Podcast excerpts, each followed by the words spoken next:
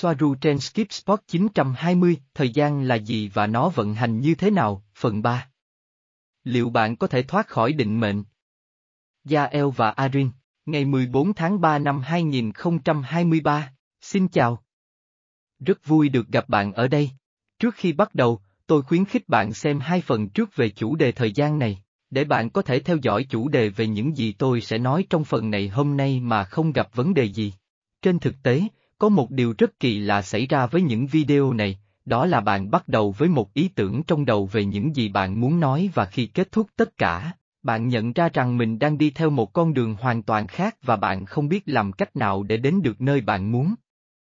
Thật vô nghĩa. Nhưng nó có phần hài hước của nó. Trong video trước về thời gian, tôi đã nói cách tôi hiểu nó hoạt động như thế nào, liên quan đến tính tuyến tính mà một linh hồn nhận thức về chính nó và các lần tái sinh của nó. Mặc dù khi bạn tăng về mật độ, nghĩa là, theo quan điểm, tiến trình của thời gian, chỉ theo một hướng, chúng trở nên mờ nhạt. Điều đó không có nghĩa là khi bạn ở giữa những kiếp sống, bạn sẽ tự động ngừng trở thành một bản ngã, có thể nói là tự nhận thức. Chừng nào còn có nhận thức về bản thân bạn là một cái gì đó hoặc một ai đó, chứ không phải một người khác, đồ vật hay bất cứ thứ gì khác. Nó sẽ tiếp tục là một nhân vật với bối cảnh thời gian và hoàn cảnh của riêng nó. Điều này sẽ khiến chúng ta nghĩ rằng chúng ta thực sự là người làm chủ số phận của chính mình, bởi vì nếu bạn có thể thay đổi quá khứ và tương lai của mình, như chúng tôi đã nói trước đó, điều đó có nghĩa là vận mệnh thực sự sẽ luôn nằm trong tay bạn, đúng không? Đoán xem, có và không, có thể đoán trước được, phải không? Như mọi khi nó phụ thuộc vào quan điểm, hãy tưởng tượng một tình huống, bạn tình cờ đến gặp một thầy bói, người đọc tương lai của bạn và nói với bạn rằng bạn sẽ ăn một chiếc bánh trong vòng 3 ngày tới. Một ví dụ kỳ lạ, tôi biết, vào ngày đầu tiên, bạn dự một lễ đính hôn và bạn phải đón ai đó tại nhà của họ, nơi tình cờ nằm giữa hai tiệm bánh. Thật là không may. Mùi thơm ngon của tiệm bánh bắt đầu cám dỗ bạn, bởi vì bạn không muốn ăn chiếc bánh đó. Cuối cùng, bạn xoay sở để vượt qua ngày đầu tiên mà không cần mua nó. Vào ngày thứ hai, bạn gặp một người bán bánh ngọt trên phố và người này đang cần tiền cho gia đình anh ta. Bạn có một xung đột đạo đức rất gây gắt nảy sinh, bạn quyết định mua chiếc bánh từ anh ấy, nhưng bạn lại đưa nó cho người thân khi về đến nhà. Ngày thứ hai đã qua, vào ngày thứ ba, hóa ra là sinh nhật của bạn, gia đình bạn đã chuẩn bị cho bạn một chiếc bánh kem thật lớn, ngon miệng với hương vị mà bạn yêu thích, với hình dạng và thành phần mà bạn sẽ không bao giờ tha thứ cho mình nếu bỏ qua. Mọi người đang đưa bánh cho bạn vì họ đã làm nó cho bạn, vậy làm sao bạn có thể không ăn bánh? Câu hỏi quan trọng bây giờ là, bạn có thực sự muốn ăn bánh ngọt đó hay không? Điều quan trọng bây giờ đây là nơi có nhiều ý kiến khác nhau và tôi nghĩ rằng ngay cả ở đây, giữa chúng tôi cũng sẽ như vậy, và có những người nghĩ rằng tất cả những điều này có nghĩa là bạn đã được định sẵn để ăn chiếc bánh đó và rằng, dù bạn có tránh nó thế nào đi chăng nữa thì cuối cùng bạn cũng sẽ ăn chiếc bánh đó.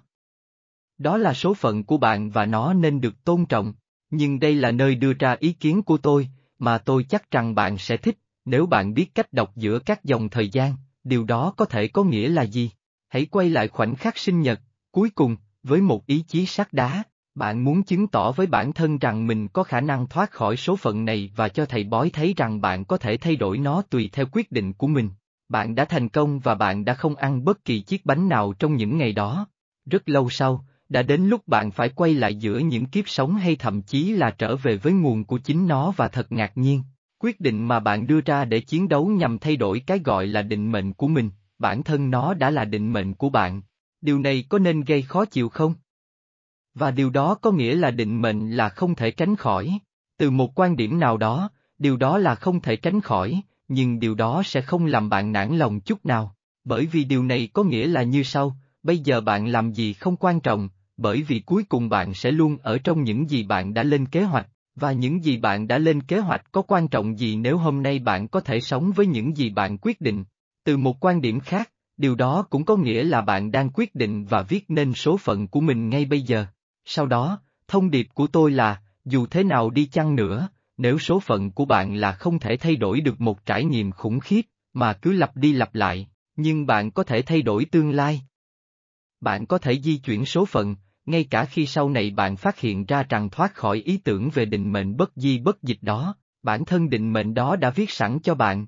Nếu bạn liên tục sống trong một hoàn cảnh lặp đi lặp lại khiến bạn chìm đắm vào một điều gì đó dường như không thể thoát ra được, thì điều đầu tiên tôi muốn nói với bạn là tôi rất xin lỗi và tôi hoàn toàn chia sẻ và thông cảm cho bạn. Nhưng điều thứ hai, tôi sẽ nói với bạn, nó khó nghe hơn nhiều, và đó có thể là vấn đề về ý tưởng, có ý thức hay vô thức, hoặc cái bóng khiến bạn tái sinh lại nhiều lần để trải nghiệm cùng một thứ cho đến khi bạn học cách thay đổi giá trị của nó, ý nghĩa của nó.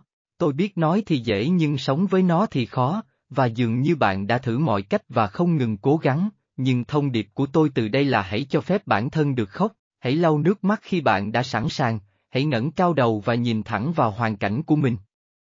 Bạn có tất cả sức mạnh và quyền lực mà bạn cần, bởi vì bạn là tất cả. Bạn có thể mất thời gian để tìm ra nó và học cách làm chủ nó, nhưng nó ở đó. Hãy kiên nhẫn và trở nên mạnh mẽ, bạn có khả năng thay đổi số mệnh định sẵn của bạn và điều này trên thực tế, như tôi thấy, cũng áp dụng cho cuộc sống mà bạn quan sát xung quanh mình và đây là quan điểm rất cá nhân của tôi. Nếu chúng ta không coi đó là điều hiển nhiên, rằng chúng ta biết định mệnh và những sự sắp đặt trước khi tái sinh của mình, thì làm sao ai đó có thể tuyên bố biết được những mong muốn đối với linh hồn của người khác? Trong trường hợp đó, triết lý của tôi sẽ luôn là giúp đỡ những người mà tôi tin rằng đang gặp khó khăn theo cách tốt nhất mà tôi biết, đồng thời duy trì sự cân bằng để không bị xâm phạm. Tất cả những điều này được giải thích ngày hôm nay có thể khiến chúng ta tự hỏi mình một số câu hỏi, tôi sẽ để lại câu hỏi này cho video tiếp theo. Việc bỏ qua hành động để tôn trọng thỏa thuận của một người đau khổ có hợp lý không? Có thực sự hữu ích khi cố gắng thay đổi dòng thời gian của ai đó không?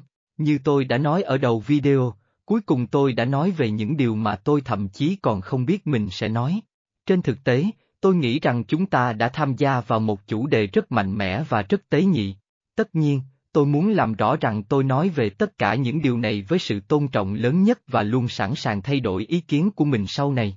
Nhưng với kinh nghiệm hiện tại tôi có, đây là cách tôi hiểu về vũ trụ, bởi vì như bạn có thể thấy, tôi không còn có thể nói rằng chúng tôi chỉ đang nói về thời gian.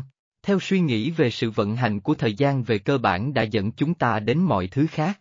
Tôi hy vọng bạn thích nó nhiều, nhưng trên hết tôi hy vọng nó khiến bạn phải suy nghĩ. Tôi khuyến khích bạn rút ra kết luận của riêng bạn mà không nhất thiết phải trùng với kết luận của tôi. Trân trọng, Gia Elze Era